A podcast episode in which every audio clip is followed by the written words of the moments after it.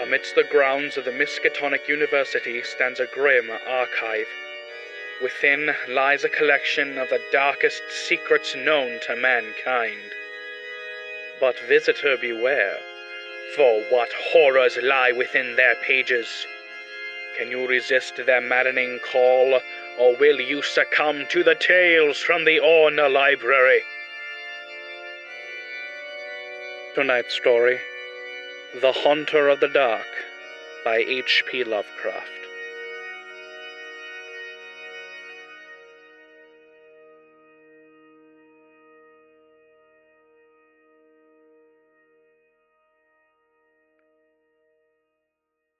Cautious investigators will hesitate to challenge the common belief that Robert Blake was killed by lightning or by some profound nervous shock derived from an electrical discharge. It is true that the window he faced was unbroken, but nature has shown herself capable of many freakish performances. The expression on his face may easily have arisen from some obscure muscular source unrelated to anything he saw, while the entries in his diary are clearly the result of a fantastic imagination aroused by certain local superstitions and by certain old matters he had uncovered.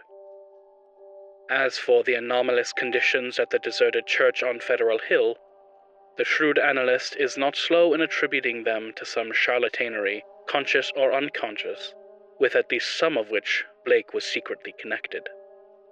For after all, the victim was a writer and painter wholly devoted to the field of myth, dream, terror, and superstition, and avid in his quest for scenes and effects of a bizarre spectral sort.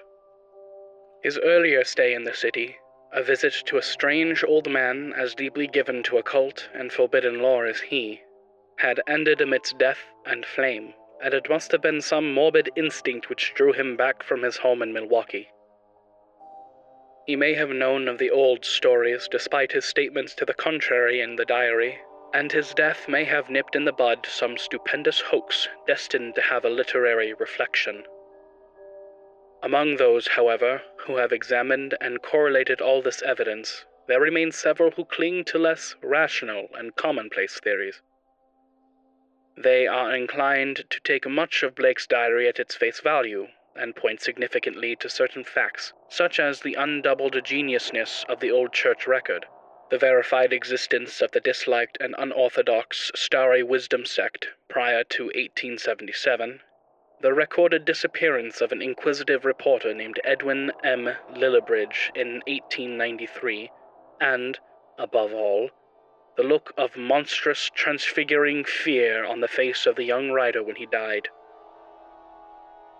It was one of these believers who, moved to fanatical extremes, threw into the bay the curiously angled stone and its strangely adorned metal box found in the old church steeple the black windowless steeple, and not the tower where Blake's diary said those things originally were.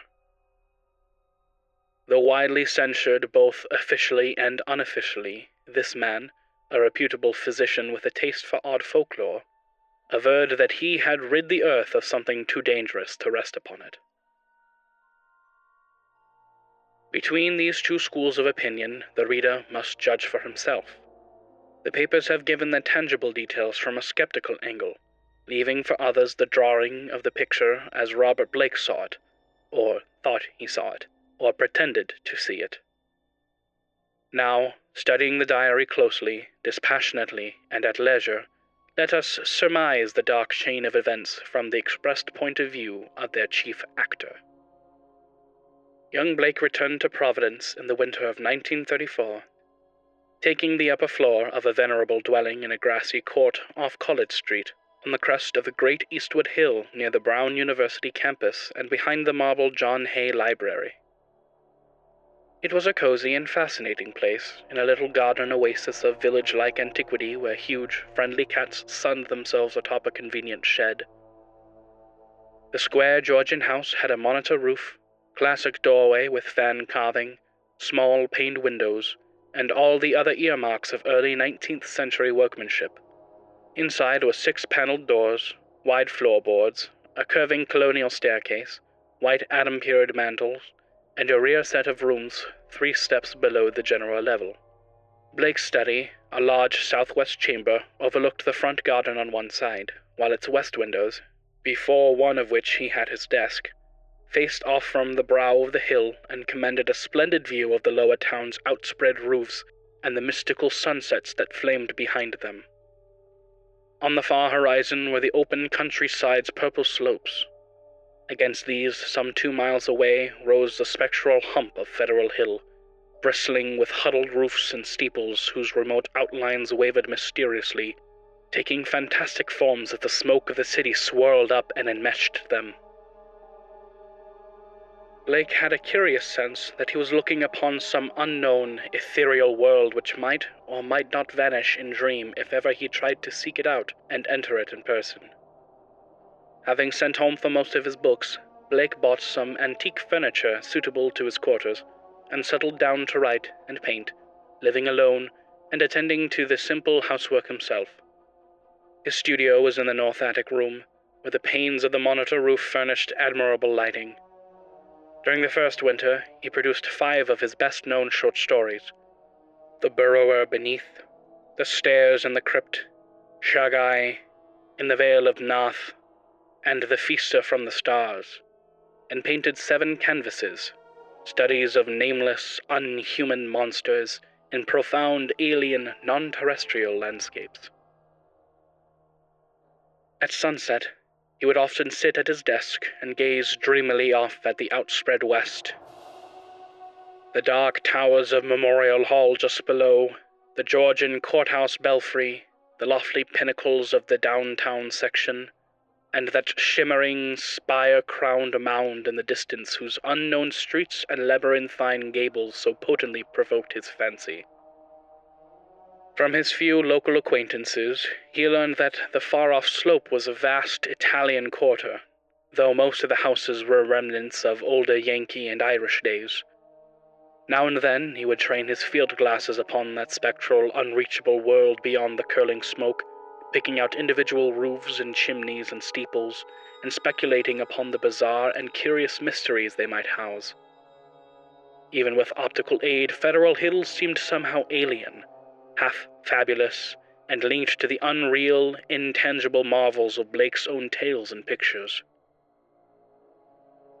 The feeling would persist long after the hill had faded into the violet, lamp starred twilight, and the courthouse floodlights and the red industrial trust beacon had blazed up to make the night grotesque. Of all the distant objects on Federal Hill, a certain huge, dark church most fascinated Blake. It stood out with especial distinctness at certain hours of the day, and at sunset the great tower and tapering steeple loomed blackly against the flaming sky. It seemed to rest on especially high ground, for the grimy facade and the obliquely seen north side with sloping roof and the tops of great pointed windows rose boldly above the tangles of the surrounding ridgepoles and chimney pots. Peculiarly grim and austere, it appeared to be built of stone, stained and weathered with the smoke and storms of a century and more. The style, so far as the glass could show, was that earliest experimental form of Gothic revival which preceded the stately Upjohn period and held over some of the outlines and proportions of the Georgian age. Perhaps it was reared around 1810 or 1815. As months passed, Blake watched the far off, forbidding structure with an oddly mounting interest. Since the vast windows were never lighted, he knew that it must be vacant. The longer he watched, the more his imagination worked, till at length he began to fancy curious things. He believed that a vague, singular aura of desolation hovered over that place, so that even the pigeons and swallows shunned its smoky eaves. Around other towers and belfries, his glass would reveal great flocks of birds, but here they never rested. At least, that is what he thought, and set down in his diary. He pointed the place out to several friends, but none of them had even been on Federal Hill or possessed the faintest notion of what the church was or had been. In the spring, a deep restlessness gripped Blake. He had begun his long planned novel, based on a supposed survival of the witch cult in Maine, but was strangely unable to make progress with it. More and more he would sit at his westward window and gaze at that distant hill, and the black, frowning steeple shunned by the birds. When the delicate leaves came out on the garden boughs, the world was filled with a new beauty, but Blake's restlessness was merely increased. It was then that he first thought of crossing the city and climbing bodily up that fabulous slope into the smoke wreathed world of Dream. Late in April, just before the aeon shadowed Walpurgis time, Blake made his first trip into the unknown. Plodding through the endless downtown streets and the bleak, decaying squares beyond, he came finally upon the ascending avenues of century worn steps, sagging Doric porches, and blear paned cupolas which he felt must lead up to the long known, unreachable world beyond the mists. There were dingy blue and white street signs which meant nothing to him, and presently he noted the strange, dark faces of the drifting crowds and the foreign signs over curious shops and brown, decade weathered buildings. Nowhere could he find any of the objects he had seen from afar, so that once more he half fancied that the federal hill of that distant view was a dream world never to be trod by living human feet. Now and then a battered church facade or crumbling spire came into sight, but never the blackened pile that he sought when he asked a shopkeeper about a great stone church, the man smiled and shook his head, though he spoke English freely. As Blake climbed higher, the region seemed stranger and stranger, with bewildering mazes of brooding brown alleys leading eternally off to the south. He crossed two or three broad avenues, and once he thought he glimpsed a familiar tower. Again he asked a merchant about the massive church of stone, and this time he could have sworn that the plea of ignorance was feigned. The man's dark face had a look of fear which he had tried to hide, and Blake saw him make a curious sign with his right hand.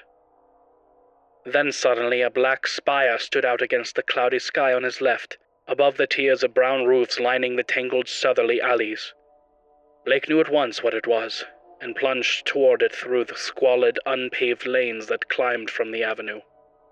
Twice he lost his way, but he somehow dared not ask any of the patriarchs or housewives who sat on their doorsteps, or any of the children who shouted and played in the mud of the shadowy lanes. At last, he saw the tower plain against the southwest, and a huge stone bulk rose darkly at the end of an alley. Presently, he stood in a windswept open square, quaintly cobblestoned with a high bank wall on the farther side. This was the end of his quest for upon the wide, iron railed, weed grown plateau which the wall supported, a separate lesser world raised fully six feet above the surrounding streets. There stood a grim, titan bulk whose identity, despite Blake's new perspective, was beyond dispute. The vacant church was in a state of great decrepitude. Some of the high stone buttresses had fallen, and several delicate finials lay half lost among the brown, neglected weeds and grasses. The sooty Gothic windows were largely unbroken, though many of the stone mullions were missing. Blake wondered how the obscurely painted panes could have survived so well, in the view of the known habits of small boys the world over. The massive doors were intact and tightly closed. Around the top of the bank wall, fully enclosing the grounds, was a rusty iron fence whose gate, at the head of a flight of steps from the square, was visibly padlocked. The path from the gate to the building was completely overgrown. Desolation and decay hung like a pall over the place, and in the birdless eaves and black ivyless walls Blake felt a touch of the dimly sinister beyond his power to define. There were very few people in the square, but Blake saw a policeman at the northerly end and approached him with questions about the church. He was a great, wholesome Irishman, and it seemed odd that he would do little more than make the sign of the cross and mutter that people never speak of that building. When Blake pressed him, he said very hurriedly that the Italian priest warned everybody against it, vowing that a monstrous evil had once dwelt there and left its mark. He himself had heard dark whispers from it from his father, who recalled certain sounds and rumors from his boyhood. There had been a bad sect in the old days, an outlaw sect that called upon things from some unknown gulf of night. It had taken a good priest to exorcise what had come, though there did be those who said that merely the light could do it. If Father O'Malley were alive, there would be many a thing he could tell, but now there was nothing to do but let it alone.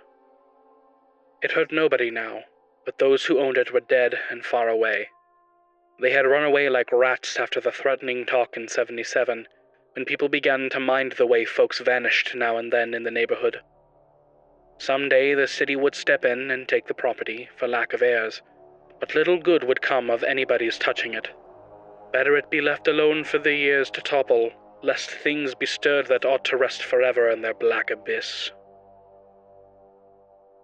After the policeman had gone, Blake stood staring at the sullen, steepled pile. It excited him to find that the structure seemed as sinister to others as to him, and he wondered what grain of truth might lie behind the old tales the bluecoat had repeated. Probably they were merely legends evoked by the evil look of the place, but even so, they were like a strange coming to life of one of his own stories. The afternoon sun came out from behind dispersing clouds but seemed unable to light up the stained, sooty walls of the old temple that towered on its high plateau. It was odd that the green of spring had not touched the brown, withered growths in the raised iron fence yard. Blake found himself edging nearer the raised area and examining the bank wall and rusted fence for possible avenues of ingress. There was a terrible lure about the blackened fane which was not to be resisted. The fence had no opening near the steps, but around the north side were some missing bars. He could go up the steps and walk around the narrow coping outside the fence till he came to the gap. If the people feared the place so wildly, he would encounter no interference. He was on the embankment and almost inside the fence before anyone noticed him. Then, looking down, he saw the few people in the square edging away and making the same sign with their right hands that the shopkeeper in the avenue had made. Some windows were slammed down, and a fat woman darted into the street and pulled some small children inside a rickety, unpainted house.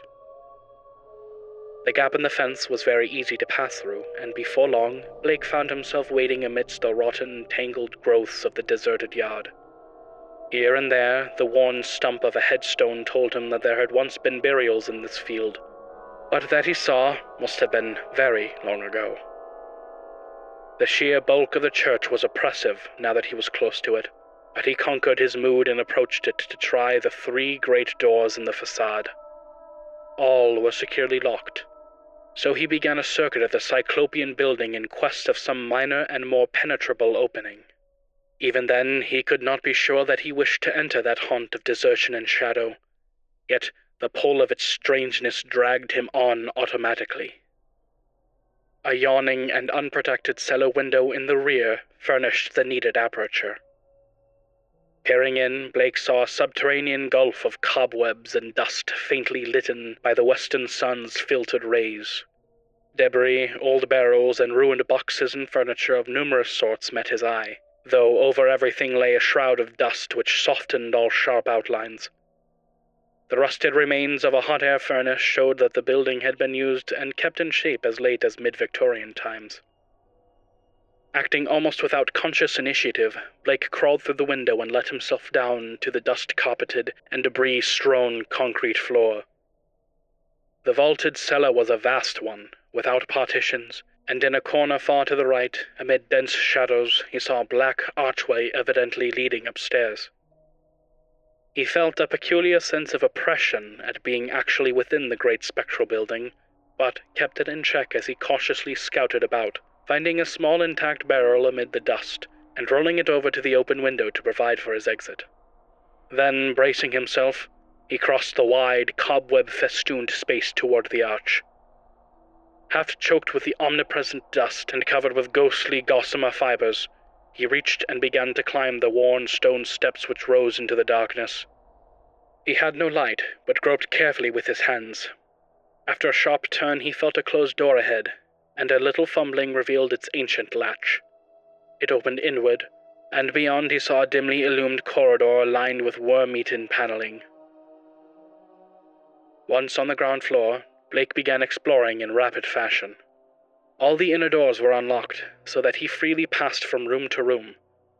The colossal nave was an almost eldritch place, with its drifts and mountains of dust over box pews, altar, hourglass pulpit, and sounding board, and its titanic ropes of cobweb stretching among the pointed arches of the gallery and entwining the clustered Gothic columns. Over all this hushed desolation played a hideous leaden light as the declining afternoon sun sent its rays through the strange, half blackened panes of the great apsidal windows. The paintings on those windows were so obscured by soot that Blake could scarcely decipher what they had represented. But from the little he could make out, he did not like them. The designs were largely conventional, and his knowledge of obscure symbolism told him much concerning some of the ancient patterns. The few saints depicted bore expressions distinctly open to criticism, while one of the windows seemed to show merely a dark space with spirals of curious luminosity scattered about in it. Turning away from the windows, Blake noticed that the cobwebbed cross above the altar was not of the ordinary kind, but resembled the primordial Ankh or Crux Ansata of shadowy Egypt. In a rear vestry room beside the apse, Blake found a rotting desk and ceiling high shelves of mildewed, disintegrating books. Here, for the first time, he received a positive shock of objective horror, for the titles of those books told him much. They were the black, forbidden things which most sane people have never even heard of, or have heard of only in furtive, timorous whispers the banned and dreaded repositories of equivocal secrets and immemorable formulae which have trickled down the stream of time from the days of man's youth and the dim, fabulous days before man was. He had himself read many of them. A Latin version of the abhorred Necronomicon, the sinister Liber Ivonis, the infamous Cultes des Goules of Comte d'Erlette, the unaussprechlichen Kulten of von Junzt, and old Ludvig Prinn's hellish De Vermis Mysteriis. But there were others he had known merely by reputation, or not at all. The Pnakotic manuscripts, the Book of Dzyan, and a crumbling volume in wholly unidentifiable characters, yet with certain symbols and diagrams shudderingly recognizable to the occult student. Clearly, the lingering local rumors had not lied. This place had once been the seat of an evil older than mankind and wider than the known universe. In the ruined desk was a small leather bound record book filled with entries in some odd cryptographic medium. The manuscript writing consisted of the common traditional symbols used today in astronomy and anciently in alchemy, astrology, and other dubious arts. The devices of the sun, moon, planets, aspects, and zodiacal signs. Here massed in solid pages of text, with divisions and paragraphs suggesting that each symbol answered to some alphabetical letter. In the hope of later solving the cryptogram, Blake bore off with his volume in his coat pocket. Many of the great tomes on the shelves fascinated him unutterably, and yet he felt tempted to borrow them at some later time. He wondered how they could have remained undisturbed for so long. Was he the first to conquer the clutching, pervasive fear which had for nearly sixty years protected this deserted place from visitors? Having now thoroughly explored the ground floor, Blake plowed through the dust of the spectral nave to the front vestibule, where he had seen a door and staircase presumably leading up to the blackened tower and steeple, objects so long familiar to him at a distance. The ascent was a choking experience, for dust lay thick while the spiders had done their worst in this constricted space. The staircase was a spiral with high, narrow wooden treads, and now and then Blake passed a clouded window looking dizzily out over the city. Though he had seen no ropes below, he expected to find a bell or a peal of bells in the tower whose narrow, louver boarded lancet windows his field glass had studied so often. Here he was doomed to disappointment, for when he attained the top of the stairs he found the tower chamber vacant of chimes, and clearly devoted to vastly different purposes. The room, about fifteen feet square, was faintly lighted by four lancet windows, one on each side, which were glazed within their screening of decayed louver boards. These had been further fitted with tight, opaque screens, but the latter were now largely rotted away. In the center of the dust laden floor rose a curiously angled stone pillar some four feet in height and two in average diameter, covered on each side with bizarre, crudely incised, and wholly unrecognizable hieroglyphs. On this pillar rested a metal box of peculiar asymmetrical form, its hinged lid thrown back, and its interior holding what looked beneath the decade deep dust to be an egg shaped or irregularly spherical object some four inches through. Around the pillar in a rough circle were seven high backed Gothic chairs still largely intact, while behind them, ranging along the dark panelled walls, were seven colossal images of crumbling black painted plaster, resembling more than anything else the cryptic carven megaliths of mysterious Easter Island. In one corner of the cobwebbed chamber, a ladder was built into the wall, leading up to the closed trap door of the windowless steeple above. As Blake grew accustomed to the feeble light, he noticed odd bas reliefs on the strange open box of yellowish metal. Approaching, he tried to clear the dust away with his hands and handkerchief, and saw that the figurings were of a monstrous and utterly alien kind, depicting entities which, though seemingly alive, resembled no known life form ever evolved on this planet. The four inch seeming sphere turned out to be a nearly black, red striated polyhedron with many irregular flat surfaces. Either a very remarkable crystal of some sort, or an artificial object of carved and highly polished mineral matter. It did not touch the bottom of the box, but was held suspended by means of a metal band around its center, with seven queerly designed supports extending horizontally to angles of the box's inner wall near the top. This stone, once exposed, exerted upon Blake an almost alarming fascination. He could scarcely tear his eyes from it, and as he looked at its glistening surfaces, he almost fancied it was transparent, with half formed worlds of wonder within. Into his mind floated pictures of alien orbs with great stone towers, and other orbs with Titan mountains and no mark of life and still remoter spaces where only a stirring in vague blackness told of the presence of consciousness and will. When he did look away, it was to notice a somewhat singular mound of dust in the far corner near the ladder to the steeple. Just why it took his attention, he could not tell, but something in its contours carried a message to his unconscious mind. Plowing through it and brushing aside the hanging cobwebs as he went, he began to discern something grim about it. Hand and handkerchief soon revealed the truth, and Blake gasped with a baffling mixture of emotions. It was a human skeleton, and it must have been there for a very long time. The clothing was in shreds, but some buttons and fragments of cloth bespoke a man's grey suit. There were other bits of evidence shoes, metal clasps, huge buttons for round cuffs, a stick pin of bygone pattern, reporter's badge with the name of the old Providence Telegram, and a crumbling leather pocketbook. Blake examined the latter with care, finding within it several bills of antiquated issue, a celluloid advertising calendar for 1893, some cards with the name Edwin M. Lillibridge, and a paper covered with penciled memoranda. This paper held much of a puzzling nature, and Blake read it carefully at the dim westward window. Its disjointed text included some phrases as the following Professor Enoch Bowen, home from Egypt, May 1844. Buys old Free Will Church in July. His archaeological work and studies in occult well known. Dr. Drown of Fourth Baptist warns against starry wisdom in sermon December 29, 1844. Congregation 97 by end of 45. 1846. Three disappearances. First mention of shining trapezohedron. Seven disappearances, 1848. Stories of blood sacrifice begin.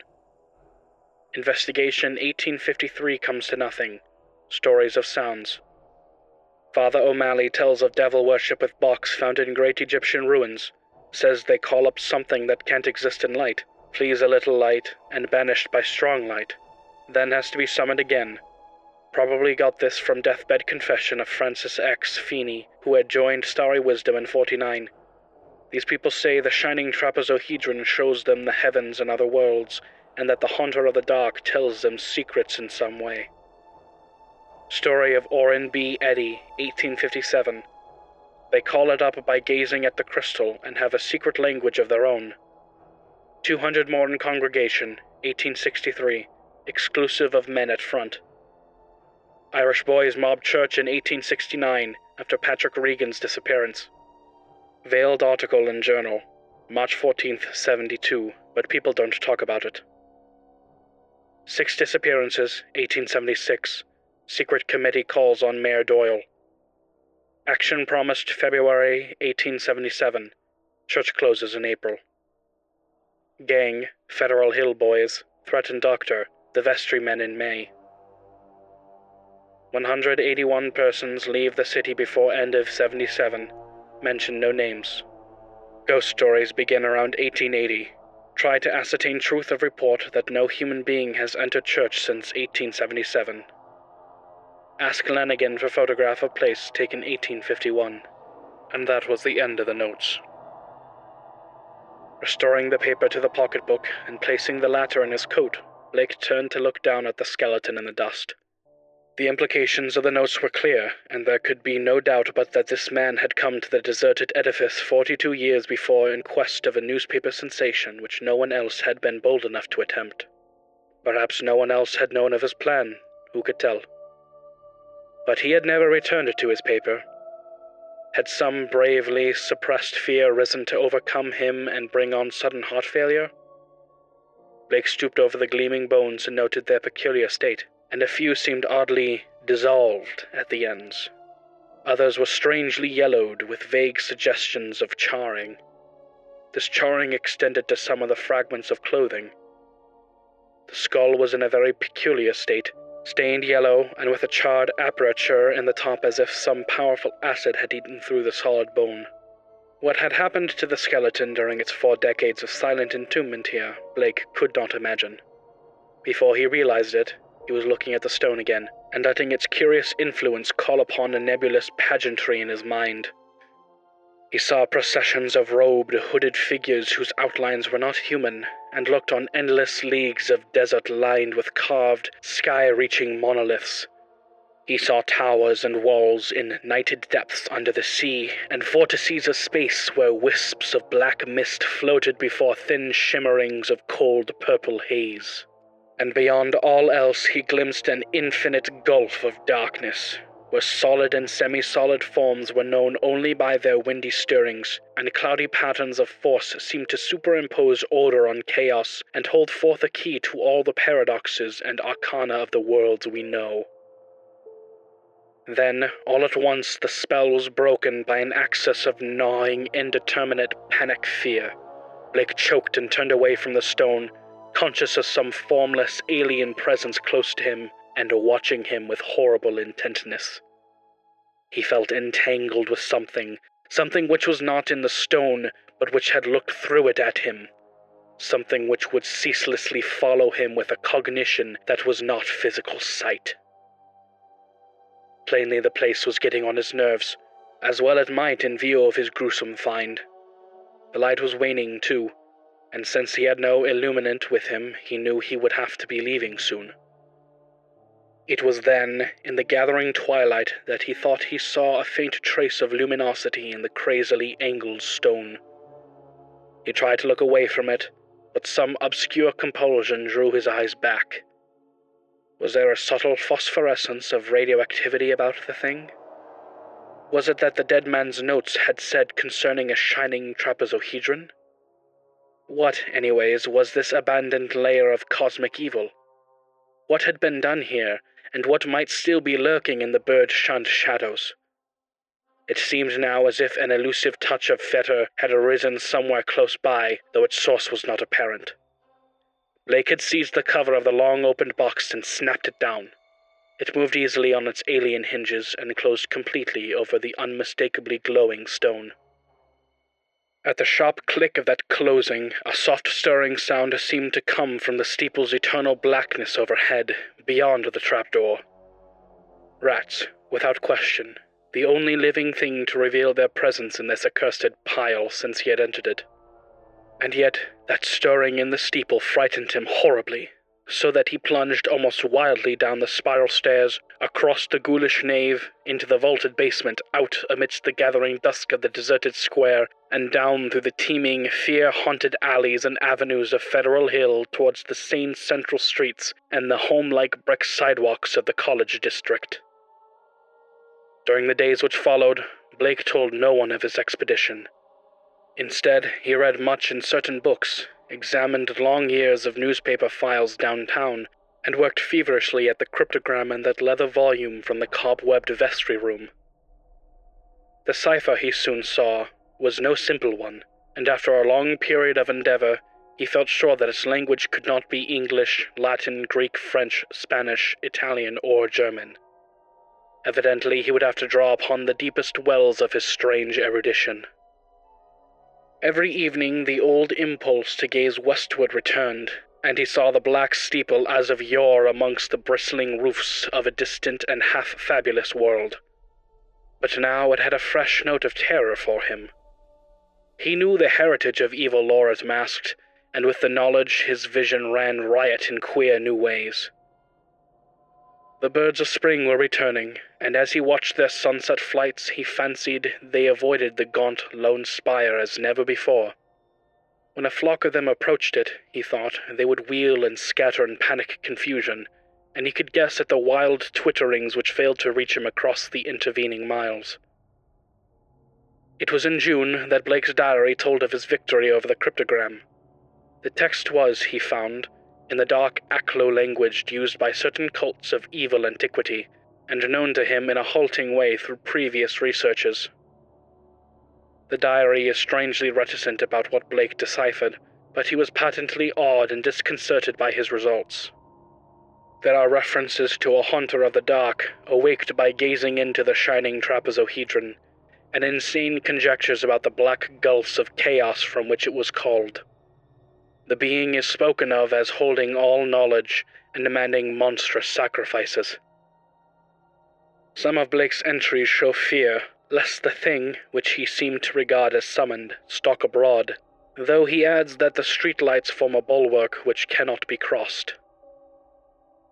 Of the shining trapezohedron he speaks often, calling it a window on all time and space, and tracing its history from the days it was fashioned in dark Yuggoth, before even the Old Ones brought it to Earth. It was treasured and placed in its curious box by the crinoid things of Antarctica, salvaged from their ruins by the serpent men of Valusia, and peered at aeons later in Lemuria by the first human beings. It crossed strange lands and stranger seas, and sank with Atlantis before a Minoan fisher meshed it in his net and sold it to swarthy merchants from nighted Khem. The pharaoh Nephren Ka built around it a temple with a windowless crypt, and did that which caused his name to be stricken from all monuments and records. Then it slept in the ruins of that evil fane which the priests and the new pharaoh destroyed, till the delver's spade once more brought it forth to curse mankind. Early in July, the newspapers oddly supplement Blake's entries, though in so brief and casual a way that only the diary has called great general attention to their contribution. It appears that a new fear had been growing on Federal Hill since the stranger had entered the dreaded church.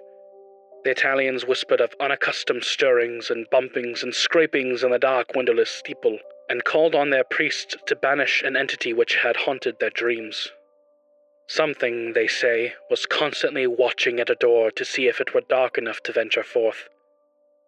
Press items mentioned the long standing local superstitions, but failed to shed much light on the earlier background of the horror. It was obvious that the young reporters of today are no antiquarians. In writing of these things in his diary, Blake expresses a curious kind of remorse and talks of the duty of burying the shining trapezohedron and of banishing what he had evoked by letting daylight into that hideous jutting spire. At the same time, however, he displays the dangerous extent of his fascination and admits a morbid longing, pervading even his dreams, to visit the accursed tower and gaze again into the cosmic secrets of the glowing stone. Then, something in the journal on the morning of July 17th threw the diarist into a veritable fever of horror. It was only a variant of the other half humorous items about the Federal Hill restlessness, but to Blake it was somehow very terrible indeed. In the night, a thunderstorm had put the city's lighting system out of commission for a full hour, and in that black interval the Italians had nearly gone mad with fright. Those living near the dreaded church had sworn that the thing in the steeple had taken advantage of the street lamp's absence and gone down into the body of the church, flopping and bumping around in a viscous, altogether dreadful way. Toward the last, it had bumped up to the tower, where there were sounds of the shattering glass. It could go wherever the darkness reached, but the light would always send it fleeing. When the current blazed on again, there had been a shocking commotion in the tower, for even the feeble light trickling through the grime blackened louver boarded windows was too much for the thing. It had bumped and slithered up into its tenebrous steeple just in time, for a long dose of light would have sent it back into the abyss whence the crazy stranger had called it. During the dark hour, praying crowds had clustered round the church in the rain with lighted candles and lamps somehow shielded with folded paper and umbrellas. A god of light to save the city from the nightmare that stalks in the darkness. Once, those nearest the church declared the outer door had rattled hideously. But even this was not the worst. That evening in the bulletin, Blake read of what the reporters had found. Aroused at last to the whimsical news value of the scare, a pair of them had defied the frantic crowds of Italians and crawled into the church through the cellar window after trying the doors in vain. They found the dust of the vestibule and of the spectral nave ploughed up in a singular way, with bits of rotted cushions and satin pew linings scattered curiously around. There was a bad odor everywhere, and here and there were bits of yellow stain and patches of what looked like charring. Opening the doors to the tower, and pausing a moment at the suspicion of a scraping sound above, they found the narrow spiral stairs wiped roughly clean. In the tower itself, a similarly half swept condition existed. They spoke of the heptagonal stone pillar, the overturned Gothic chairs, and the bizarre plaster images, though strangely enough, the metal box and the old mutilated skeleton were not mentioned. What disturbed Blake the most, except for the hints of stains and charring and bad odors, was the final detail that explained the crashing glass. Every one of the tower's lancet windows was broken, and two of them had been darkened in a crude and hurried way by the stuffing of satin pew linings and cushion horsehair into the space between the slanting exterior louver boards. More satin fragments and bunches of horsehair lay scattered around the newly swept floor, as if someone had been interrupted in the act of restoring the tower to the absolute blackness of its tightly curtained days. Yellowish stains and charred patches were found on the ladder to the windowless spire, but when a reporter climbed up, opened the horizontally sliding trap door, and shot a feeble flashlight beam into the black and strangely fetid space, he saw nothing but darkness, and an heterogeneous litter of shapeless fragments near the aperture. The verdict, of course, was charlatanry. Somebody had played a joke on the superstitious hill dwellers, or else some fanatic had striven to bolster up their fears for their own supposed good. Or perhaps some of the younger and more sophisticated dwellers had staged an elaborate hoax on the outside world. There was an amusing aftermath when the police sent an officer to verify the reports, Three men in succession found ways of evading the assignment, and the fourth went very reluctantly and returned very soon without adding to the account given by the reporters. From this point forward, Blake's diary shows a mounting tide of insidious horror and nervous apprehension. He upbraids himself for not doing something and speculates wildly on the consequences of another electrical breakdown. It has been verified that on three occasions, during thunderstorms, he telephoned the electric light company in a frantic vein and asked that desperate precautions against a lapse of power be taken. Now and then his entries show concern over the failure of the reports to find the metal box and stone and the strangely marred old skeleton when they explored the shadowy tower room. He assumed that these things had been removed, whither and by whom or what he could only guess. But his worst fears concerned himself, and the kind of unholy rapport he had felt to exist between his mind and that lurking horror in the distant steeple, that monstrous thing of night which his rashness had called out of the ultimate black spaces. He seemed to feel a constant tugging at his will, and callers of that period remember how he would sit abstractedly at his desk and stare out of the west window at that far off, spire bristling mound beyond the swirling smoke of the city. His entries dwell monstrously on certain terrible dreams, and of a strengthening of the unholy rapport in his sleep. There is mention of a night when he awaked to find himself fully dressed, outdoors, and headed automatically down College Hill toward the west. Again and again he dwells on the fact that the thing in the steeple knows where to find him. The week following July 30th is recalled as the time of Blake's partial breakdown. He did not dress and ordered all his food by telephone, Visitors remarked the cords he kept near his bed, and he said that sleepwalking had forced him to bind his ankles every night with knots which would probably hold or else waken him with the labor of untying.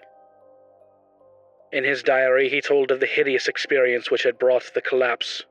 After retiring on the night of the 30th, he had suddenly found himself groping about in an almost black space. All he could see were short, faint horizontal streaks of bluish light, but he could smell an overpowering fetor and hear a curious jumble of soft, furtive sounds above him. Whenever he moved, he stumbled over something, and at each noise there would come a sort of answering sound above, a vague stirring mixed with the cautious sliding of wood on wood. Once his groping hands encountered a pillar of stone with a vacant top, whilst later he found himself clutching the rungs of a ladder built into the wall and fumbling his uncertain way upward towards some region of intenser stench where a hot, searing blast beat down against him. Before his eyes, a kaleidoscopic range of phantasmal images played, all of them dissolving at intervals into the picture of a vast, unplumbed abyss of night wherein whirled suns and worlds of an even profounder blackness. He thought of the ancient legends of ultimate chaos, at whose center sprawls the blind idiot god Azathoth, lord of all things, encircled by his flopping horde of mindless and amorphous dancers, and lulled by the thin, monotonous piping of a demonic flute held in nameless paws. Then a sharp report from the outer world broke through his stupor and roused him to the unutterable horror of his position. What it was, he never knew. Perhaps it was some belated peal from the fireworks heard all summer on Federal Hill as the dwellers hailed their various patron saints or the saints of their native villages in Italy. In any event, he shrieked aloud, dropped frantically from the ladder, and stumbled blindly across the obstructed floor of the almost lightless chamber that encompassed him. He knew instantly where he was, and plunged recklessly down the narrow spiral staircase, tripping and bruising himself at every turn. There was a nightmare flight through a vast cobwebbed nave whose ghostly arches reached up to realms of leering shadow, a sightless scramble through a littered basement, a climb to regions of air and streetlight outside, and a mad racing down a spectral hill of gibbering gables, across a grim, silent city of tall black towers, and up the steep eastward precipice to his own ancient door. On regaining consciousness in the morning, he found himself lying on his study floor fully dressed. Dirt and cobwebs covered him, and every inch of his body seemed sore and bruised. When he faced the mirror, he saw that his hair was badly scorched, while a trace of strange evil odor seemed to cling to his upper outer clothing. It was then when his nerves broke down. Thereafter, lounging exhaustedly about in a dressing gown, he did little but stare from his west window, shiver at the threat of thunder, and make wild entries in his diary. The great storm broke just before midnight on August 8th. Lightning struck repeatedly in all parts of the city, and two remarkable fireballs were reported. The rain was torrential, while a constant fusillade of thunder brought sleeplessness to thousands. Blake was utterly frantic in his fear of the lighting system and tried to telephone the company around 1 a.m., though by that time service had been temporarily cut off in the interests of safety. He recorded everything in his diary, the large, nervous, and often undecipherable hieroglyphs telling their own story of growing frenzy and despair, and of entries scrawled blindly in the dark. He had to keep the house dark in order to see out the window, and it appears most of his time was spent at his desk, peering anxiously through the rain across the glistening miles of downtown roofs at the constellation of distant lights marking Federal Hill. Now and then he would fumblingly make an entry in his diary, so that detached phrases such as, The lights must not go out, It knows where I am, I must destroy it, and it is calling to me, but perhaps it means no injury this time are found scattered down two of the pages. Then the lights went out all over the city. It happened at 2:12 a.m. according to the powerhouse records, but Blake's diary gives no indication at the time. The entry is merely lights out. God help me. On Federal Hill there were watchers as anxious as he, and rain soaked knots of men paraded the square and alleys around the evil church with umbrella shaded candles, electric flashlights, oil lanterns, crucifixes, and obscure charms of the many sorts common to southern Italy. They blessed each flash of lightning and made cryptical signs of fear with their right hands when a turn in the storm caused the flashes to lessen and finally to cease altogether. A rising wind blew out most of the candles so that the scene grew threateningly dark. Someone roused Father Merluzzo of Spirito Santo Church, and he hastened to the dismal square to pronounce whatever helpful syllables he could. Of the restless and curious sounds in the blackened tower, there could be no doubt whatsoever. For what happened at 2:35 a.m., we have the testimony of the priest, a young, intelligent, and well-educated person, of Patrolman William J. Monahan of the Central Station, an officer of the highest reliability, who had paused at that part of his beat to inspect the crowd, and of most of the 78 men who had gathered around the church's high bank wall, especially those in the square where the eastward facade was visible. Of course, there was nothing which can be proved as being outside the order of nature. The possible causes of such event are many. No one can speak with certainty of the obscure chemical processes arising in a vast, ancient, ill aired, and long deserted building of heterogeneous contents. Mephitic vapors, spontaneous combustion, pressure of gases born of long decay, any one of numberless phenomena might be responsible. And then, of course, the factor of conscious charlatanry can by no means be excluded. The thing was quite simple in itself, and covered less than three minutes of actual time. Father Merluzzo, always a precise man, looked at his watch repeatedly. It started with a definite swelling of the dull, fumbling sounds inside the black tower. There had for some time been a vague exhalation of strange, evil odors from the church, and this had now become emphatic and offensive. Then at last there was the sound of splintering wood, and a large heavy object crashed down into the yard beneath the frowning easterly facade. The tower was invisible now that the candles would not burn, but as the object neared the ground, the people knew that it was the smoke grimed louver boarding of that tower's east window. Immediately afterward, an utterly unbearable fetor welled forth from the unseen heights, choking and sickening the trembling watchers, and almost prostrating those in the square. At the same time, the air trembled with a vibration as of flapping wings, and a sudden east blowing wind more violent than any previous blast snatched off the hats and wrenched the dripping umbrellas of the crowd.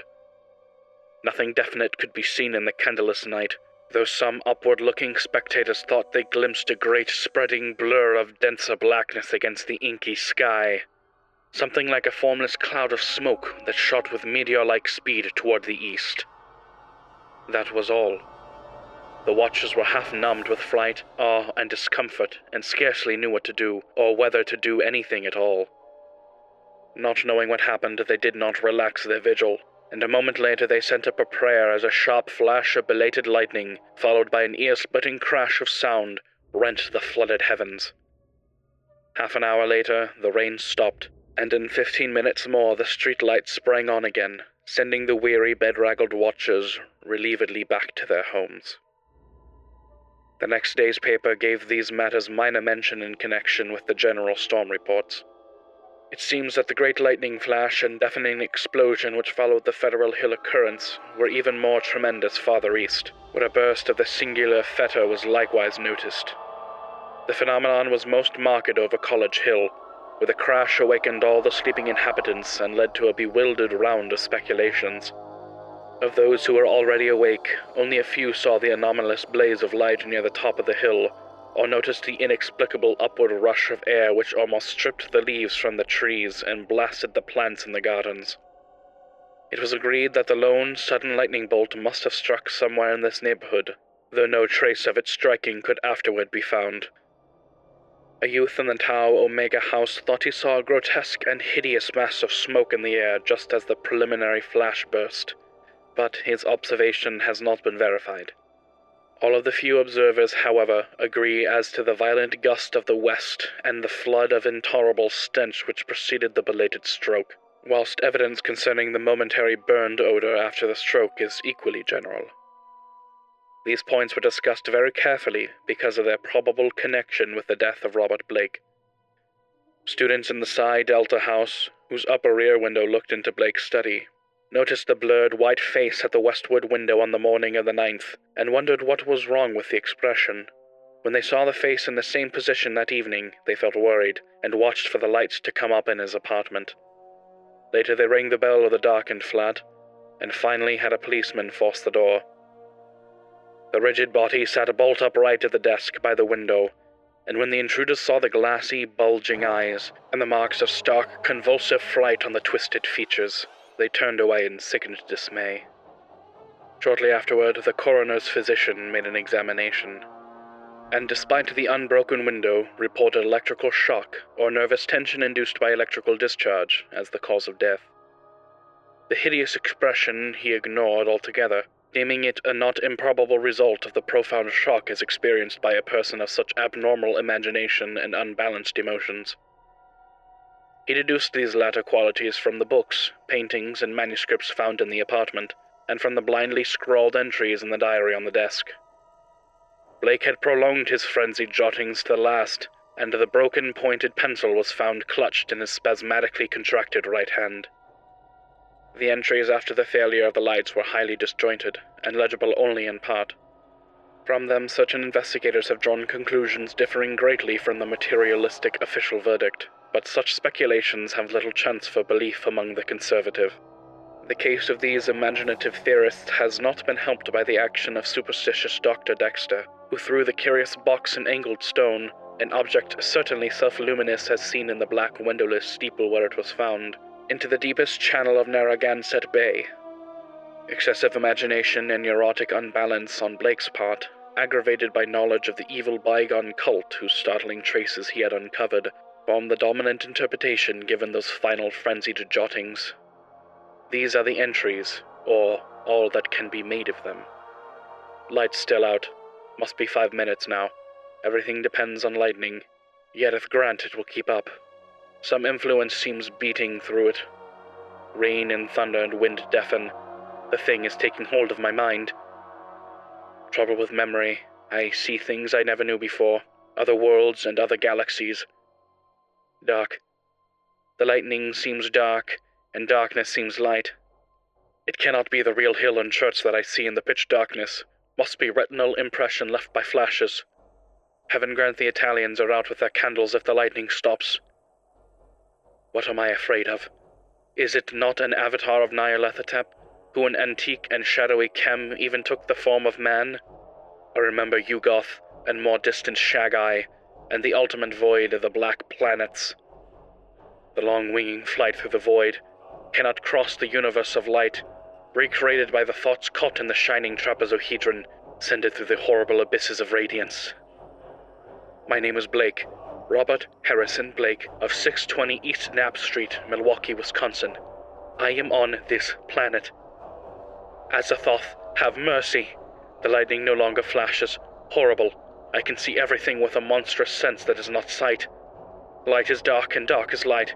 Those people on the hill. God, candles and charms, their priests. Sense of distance gone. Far is near and near is far. No light, no glass. See that steeple, that tower, window, can hear. Roderick Usher. Am madder going mad. The thing is stirring, fumbling in the tower. I am it, and it is I. I want to get out. Must get out and unify forces. It knows where I am. I am Robert Blake, but I see the tower in the dark.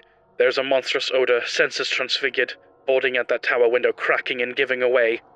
Ya, Ngai, Yig, I see it. Coming here, hell wind, titan blur, black wings. Yog-Sothoth save me. The three lobed, burning eye.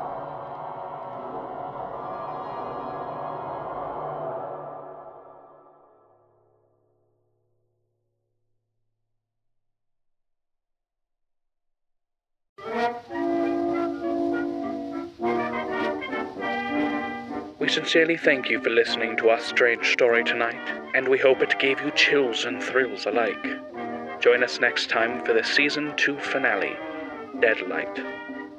Follow us on social media. We are Tales from the On Library Official on Facebook and at On Library Pod on Twitter. Additionally, you can visit our website at talesfromtheonlibrary.com, where you can view all the handouts used in the show thus far. And until next time, remember the library is always open.